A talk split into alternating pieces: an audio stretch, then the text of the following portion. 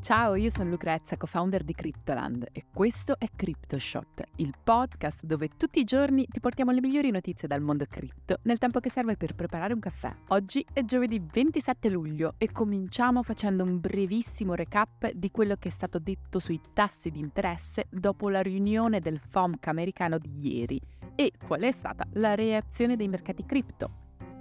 Poi la Banca d'Italia sceglie Polygon per portare la DeFi alle istituzioni italiane. E per finire, Meta continua a fare perdite miliardarie nel reparto metaverso. Ma prima di cominciare vi ricordo che quello di oggi sarà l'ultimo episodio di CryptoShot per quest'estate. Ci prenderemo una piccola pausa ad agosto e torneremo insieme a settembre. Bene, cominciamo la Federal Reserve ha deciso di riprendere con l'aumento dei tassi di interesse. La mossa è arrivata ieri dopo che la Banca Centrale Americana ha messo in pausa i rialzi a giugno, segnando la prima sospensione in 15 mesi. Prima dello scorso mese ci sono state 10 serie consecutivi di aumenti dei tassi di interesse da parte della Fed che sta utilizzando questa strategia per frenare l'inflazione più alta che il paese abbia mai visto in più di quattro decenni.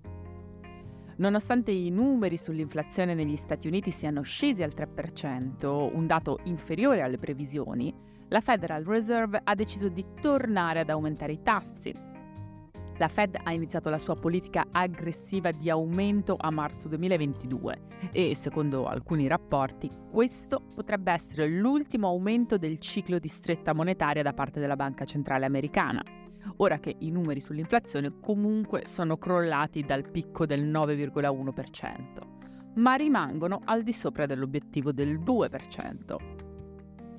Bitcoin ed Ether hanno reagito modestissimamente alla notizia, con entrambi gli asset che hanno registrato un lievissimo guadagno di circa lo 0,2-3%. L'indice SP 500 invece ieri ha perso fino allo 0,2% prima dell'annuncio della Fed, mentre nei momenti successivi alla decisione è risalito vicino al suo massimo intraday. Andiamo avanti e parliamo di Italia, perché la banca del nostro paese ha stretto una collaborazione con Polygon per un progetto pilota volto a creare una piattaforma regolamentata per portare il mondo della DeFi alle banche, ai gestori patrimoniali e alle varie istituzioni finanziarie italiane, incluso il colosso bancario Intesa San Paolo. Polygon Labs lavorerà con Milano Hub, il centro di innovazione della Banca Centrale Italiana, per lanciare l'ecosistema Institutional DeFi for Security Token, che mira a supportare la finanza tradizionale nella sperimentazione di security token e nell'esecuzione di transazioni utilizzando i binari della DeFi in modo sicuro e regolamentato. Accanto a Milano Hub, a sostegno del progetto, c'è CETIF Advisory, centro di ricerca sulle dinamiche di cambiamento strategico e organizzativo nei, nei settori finanziario, bancario e assicurativo, il quale coordinerà gli sforzi delle parti coinvolte, come i citati Polygon Labs e Fireblocks, oltre al tech developer Reply e il consulente legale e fiscale Linklater. La notizia arriva dopo che all'inizio di giugno la Banca d'Italia ha pubblicato un rapporto di 34 pagine che condannava le criptovalute per non aver mantenuto molte promesse in termini di efficienza, resilienza e trasparenza del sistema finanziario.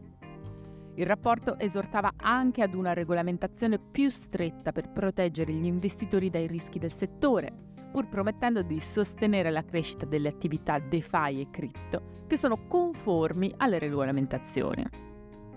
Alla diffusione della notizia il prezzo di Polygon ha reagito positivamente, salvo poi essersi corretto al ribasso.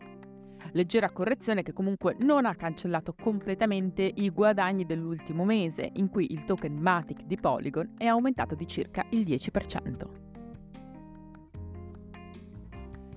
Chiudiamo la puntata parlando di nuovo di Meta, perché la società dietro Facebook ha registrato perdite per 3,74 miliardi di dollari nel secondo trimestre del 2023 a causa degli investimenti nel metaverso.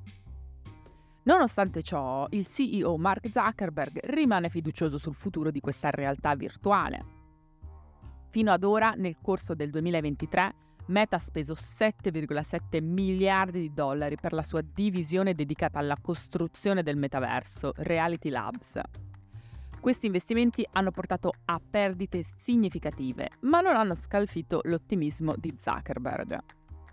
Durante la presentazione dei risultati ottenuti nel secondo trimestre, il CEO ha ribadito l'impegno di Meta nel metaverso e negli investimenti in intelligenza artificiale, sottolineando come queste due aree siano complementari e interconnesse. Nonostante le perdite, Meta in generale ha registrato un aumento dell'11% dei ricavi rispetto allo stesso trimestre dell'anno precedente, Tuttavia i ricavi di Reality Labs sono stati i più bassi degli ultimi due anni, con un calo del 40% rispetto al secondo trimestre del 2022. Questa diminuzione veramente sconcertante dei ricavi è stata attribuita alla riduzione delle vendite del visore di realtà virtuale Quest 2. Allo stesso tempo le spese del Dipartimento sono aumentate del 23% a causa dell'incremento dei costi del personale. Meta prevede che le perdite operative di Reality Labs continueranno ad aumentare nel, cors- nel, corso del 2023 a causa degli sforzi di sviluppo del prodotto VR e degli ulteriori investimenti nel metaverso. Nonostante le difficoltà, Mark Zuckerberg è sempre ottimista, anche nei confronti della piattaforma Threads, lanciata il 6 luglio. Secondo il CEO di Meta, il nuovo social sta registrando un ritorno giornaliero degli utenti superiore alle aspettative Tuttavia, stando ai dati di un report del 26 luglio, sembrerebbe che gli utenti di Threads sono diminuiti del 60% dal lancio. Nonostante le sfide e le perdite miliardarie, Meta rimane impegnata nel suo percorso verso il metaverso e solo il tempo ci dirà se questa scommessa si rivelerà vincente. Bene, anche per oggi è tutto. Io sono Lucrezia, vi ringrazio di avermi ascoltata e vi auguro un agosto meraviglioso e mi raccomando riposatevi, riprendetevi e ci risentiamo a settembre carichissimi per una nuova edizione di Crypto Shop. Ciao a tutti, buone vacanze!